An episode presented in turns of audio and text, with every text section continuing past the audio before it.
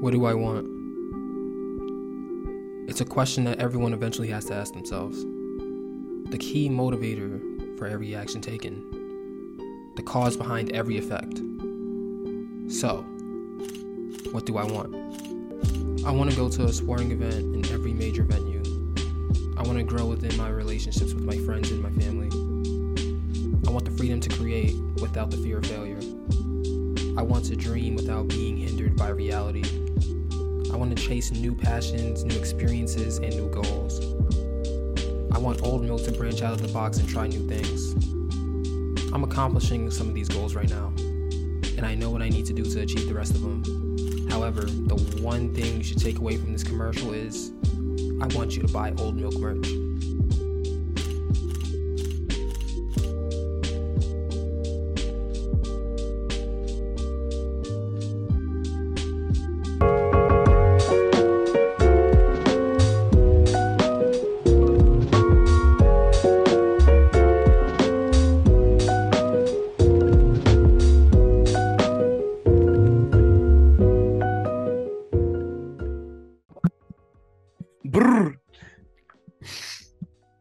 Beat me to it. I was about to be like, brr. Big brr, king brr. Oh my god. All right, what are you talking about? Big thirty, Last Man Standing. Um, that was crazy. I haven't talked to you in like three weeks, man. How you doing? Can't complain. I've been matching my clothes to the last episode, mm-hmm. so that I'm wearing the same exact thing oh, as no, the last too. episode. Like sun's, I made sure the sun was in the exact right place when we recorded. I put the the tie dye Stussy fleece right here. You know what I mean? The, exact the, same setup. The the the behind the scenes look at how much detail and how much care we put into every episode of the Cat Podcast is amazing. You know, I'm still in the same. You know, I think you gold. Yeah, gold. Golds like mustardy a little yeah, bit, not mustard, in a bad way. That's though. the no, that's the yeah, that's the name of it. Mustard. Yeah. I was th- I was thinking of like what the official name was, but no, it's mustard. But no, I'm gonna call it yeah. gold. The same way I was calling the other shirt, the other um hoodie, lavender, and really it's, pre- it's a periwinkle thing. I don't know. I guess they don't know what colors are, but it's okay. All I know is you know blue and yellow make green, and that's all I really care about. Um, which we're wearing, and which means we we made green. Look at that. Hey, hey, man, I'm proud uh, of us. At, proud of us.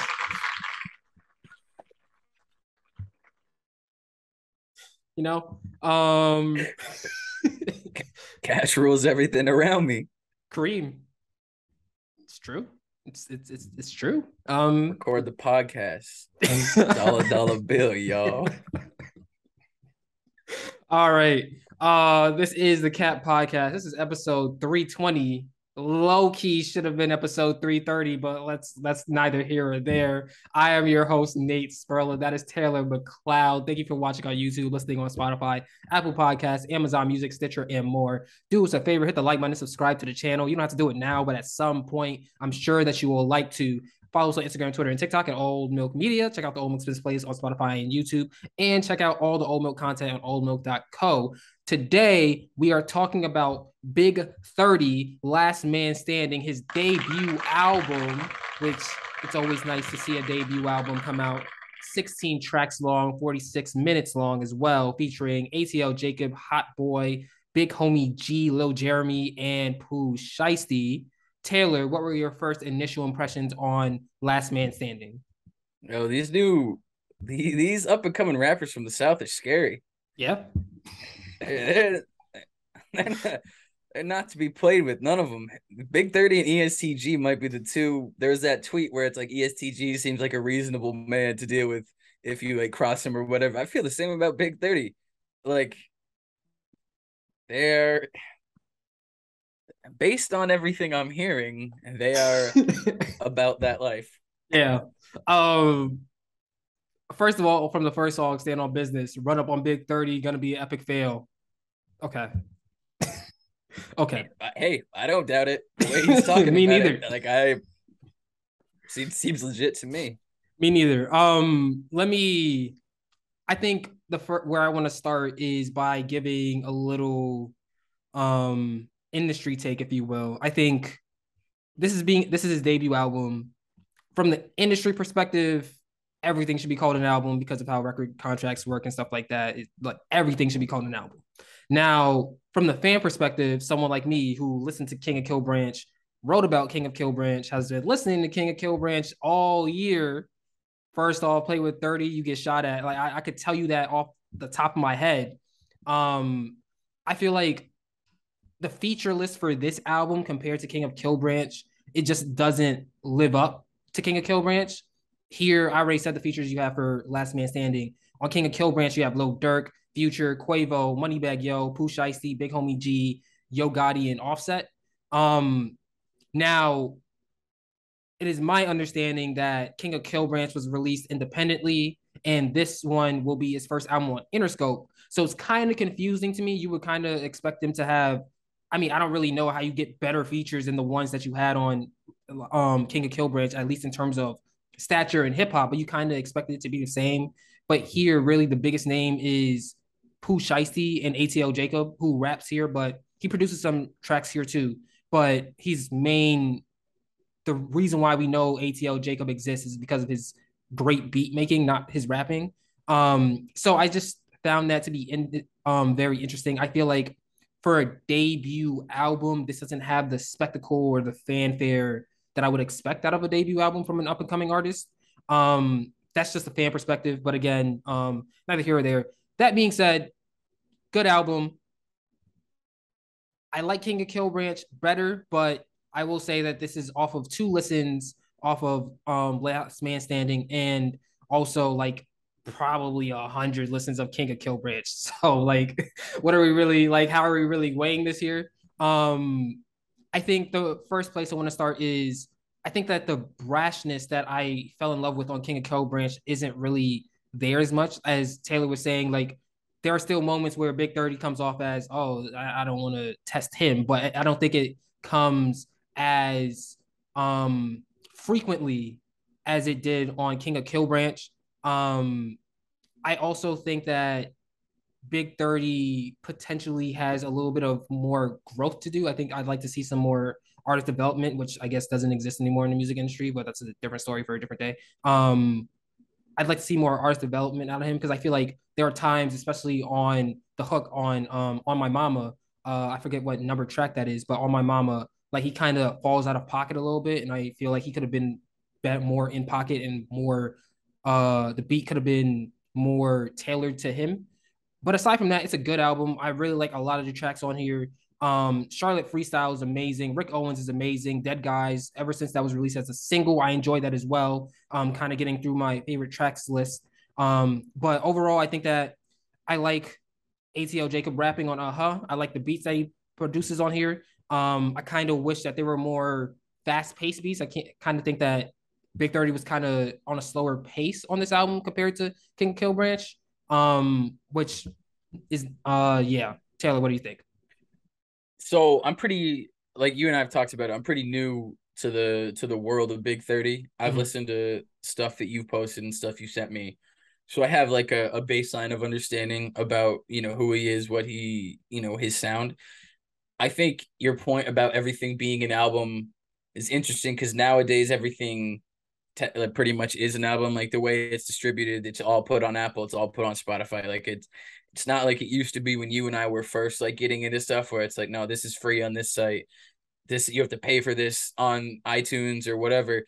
So to me, this feels like if this came out a decade ago, this would have been a mixtape. Yeah. The first one would have been an album. This is a mixtape where you really just get to sit with these songs and be like, all right, this is just this is just Big thirty doing what he does best, and that's rapping.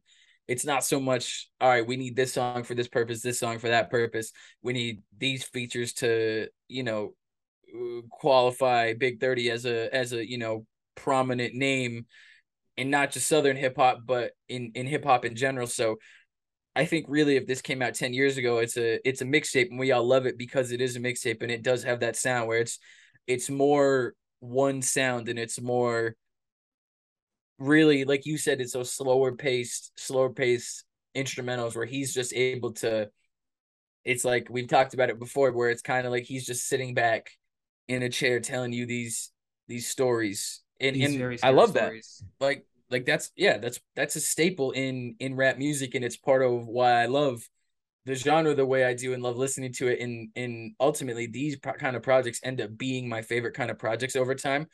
But I think rolling it out as an album ultimately could leave some people disappointed without the context of that first album. So if you if you're if you're brand new to Big thirty and you look up Big thirty debut album and you and you listen to this, you might you might come out of it being like, all right, he's a he's a really good rapper.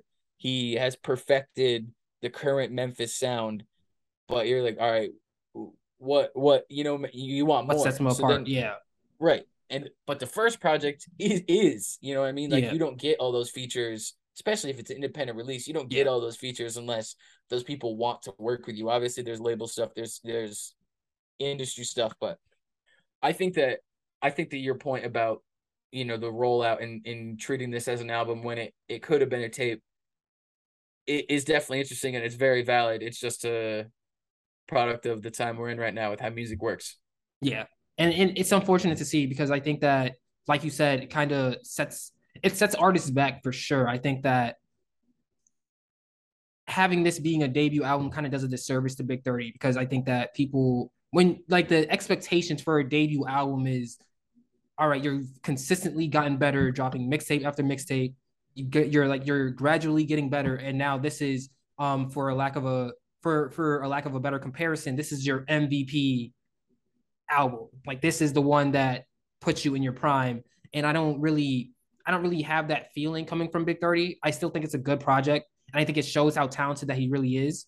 Um, but it doesn't make me feel like this is prime Big thirty. This is the Big thirty that is g- possibly going to take over for the next five to ten years in the same way that King of Killbranch kind of left me feeling. Um, I think a lot of it, again, has to do with features. Um, but aside from that, the beats on here, I, I just think that it's a step back. And I, I guess I'm, there are some good moments here. I mean, no. There are a lot of good moments here. I'm not trying to, I think because I, I'm an invested fan, I'm just seeing all of the ways that things could have been better, if that makes sense. Like, but kind of not acknowledging or kind of just taking like, I don't know, taking it for granted in the same way that you would take Steph Curry making a three for granted. Like, oh, he does that all the time. Right. Right. And I, in a way, this almost feels like a, it should be like a joint tape of Pooh Shiesty, but Pooh Shiesty's not there. Yeah, I agree.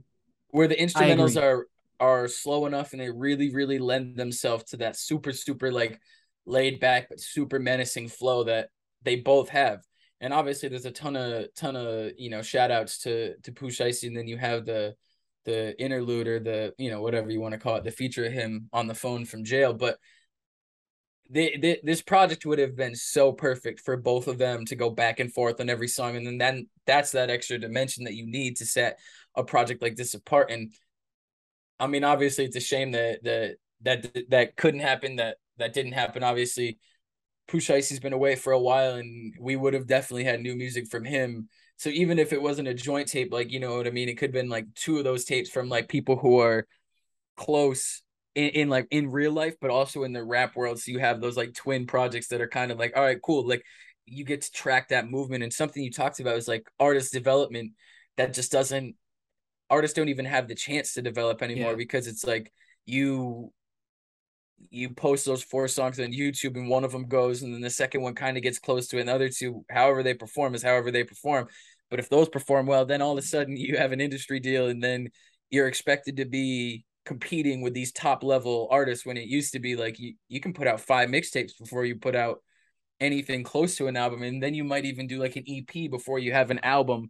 And it's like, you know what I mean? You it, Like you don't get that anymore. And not to not to compare, not even to compare artists in general, but we're seeing it with like with Ice Spice, where like there's just no opportunity to develop at all. It is you have a song that went viral on Twitter and on YouTube, and all of a sudden you're expected to perform at at Rolling Loud with with Fabio four, and you're in the clubs in Houston with with audiences that have yeah. no interest in hearing a viral Twitter hit unless there's more after it. And so like Big thirty obviously has so much more content than that, and it's a whole different lane, but it's this this expectation that artists are immediately going to be putting out like a insane album every single year with, you know, all the bells and whistles, every feature, whatever, when that's just not how, that's just not how it works. And it's what sets apart the artists who are able to take their time, or just too stubborn, or or whatever. They just don't listen to, you know, the the rules, and and they release when they want to, which we've seen with J I D, we've seen with Freddie. But those are people who are so much more solidified mm-hmm. in their role in hip hop, and they're not like Big thirty when they've been in the game for what, two, three years. A and year kind of right, and you're having to compete with the with the biggest rappers. And if if you get that little Twitter thing and you're scrolling and it's like first week sales, and you have Drake, Future, The Weeknd, blah blah blah, and then at the bottom you see that person. A lot of people see that one time and they swear it off. They're like, oh, they're not selling. And it's like, well, yeah, they they haven't built an audience yet. But yeah, so it's just it's just it is. I'm glad you brought that up. It's like a microcosm of how everything is skewed now, where you don't you don't have the chance yeah to do that. So if you had that first project Stupid. with all those, you're not gonna get the chance. yeah, like. You had that first project with all those features, and those features are huge, especially last year, to get like Lil, even just one Lil Durk feature yeah. would have been like a big deal. Mm-hmm. But you have all those where it's like, and then all of a sudden you have this, which I think is a really good project. And I think the features in all this work, like it's great to hear A T L Jacob rapping and not just, you know, make, and like you have those real connections. And Hot Boy, someone else from the South who's coming up right now.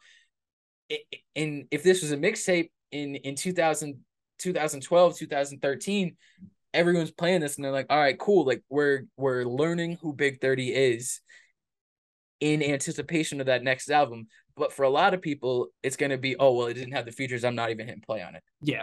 Um to kind of state it in N F L terms, I feel like the music industry is treating rappers like running backs from the standpoint of, as soon as you draft them, they're pro ready, which is mainly true Um, when you look at the N F L, but they should really be treated more as quarterbacks, like people you need to bring along and you need to um, yeah, help educate artists about the game. Yeah, like they they need um, they need the ability to try and fail and continue to try and fail. I'm not saying that this is a failure for Big thirty, just speaking more um, broadly in terms of just looking at the hip hop game right now. And I think that it's just more so right now, especially, it's just like, okay, you get one chance. And if you if you don't sell what we are projecting you to sell, um, we have someone who's going to replace you in fifteen minutes. So you better figure right. it out. And those those mixtapes allowed so many artists to experiment and really like understand their own sound without the pressure of releasing an album or everything being looked at as an album. Because there are so many people right now, and you and I are still young. Yeah, you know what I mean. Like we're still young comparatively, but in the in the ten, twelve years that we've been, you know, really invested in all this, things have changed so much. So now I feel, I feel old sometimes, yeah. even in remembering like the free mixtape era, when you might have an artist who drops an album every two years and you get two mixtapes in between, and you can kind of track that progress, being like, all right, here is them coming off that album. So you might get a couple like B-sides from that album. And then it's like a, a step towards the new sound. And the next one might be a little different. And then that next one bleeds perfectly into the album. We don't get that anymore. It's very no. much like everything is treated exactly as an album. There's people who don't even like know, don't even know what the free mixtape era was like. And you and I don't know what the, the era before that was, where yeah. it's like, you know what I mean? Where mixtapes could be treated like albums in a way where it's like, oh, everyone's playing that. It wasn't the the stepping stones that you and I got, but now it's like, like this album's really good. It is. I, I, there's no moment on here where I'm like, all right, like, I don't want to be listening to it anymore. It's like very much like, this is a very talented rapper from like arguably the hottest city in rap right now. Mm-hmm. And yeah, I know, I know that people are going to be like, oh, well, Future's not on it, so I'm not listening. Yeah, I, I think that, and I, I, none of what we're saying is really a criticism of Big thirty. I think it's more no, so a criticism to Interscope, who he's um currently signed under. Um, Or maybe it could just be the fact that I don't, I don't really know what that relationship is. I don't think anyone aside from Big thirty and Interscope know, because there are times where artists are signed to labels, but they really just do whatever they want. So, which also adds to the idea of um, Big thirty's a rookie, essentially. Like, yeah. I, I can't really expect him to be able to um, maneuver the way that an artist who, as talented as he is, should be able to maneuver, because if you just don't know, you just don't know. And if you don't have anyone to teach you, how am I supposed to, like, it's, it's wrong of me to have that expectation for Big thirty when it doesn't, it looks like the label kind of put him behind the eight ball, or he just, if he was just doing all this and listing all these features and making this album without really much input from someone who has been in the game for ten, twenty years, like it's kind of unfair to him to kind of judge it based off that. But as I said before, really good album. There are a lot of good songs on here. Uh, my favorite tracks are Stand on Business, Celine Frames, Dead Guys, Rick Owens, and Charlotte Freestyle. Before I give it to you, Taylor, I will want to say one thing. When Big thirty says on Big Guys, on Dead Guys, excuse me, when he says only twelve we fuck around with is John Morant, I felt that. I felt that. That's true. Yo, my my number twelve left us three years ago to go to Florida. So see, see, I'll never, for, I'll never forgive him. Never. What are your favorite my tracks? favorites? I like Stand on Business, like you. I like Celine Frames a lot. Um, I like Aha with A T L Jacob, and then my favorite favorite track out of all these is Rick Owens. Yeah, Rick Owens is crazy. Um, Rick Owens is really good.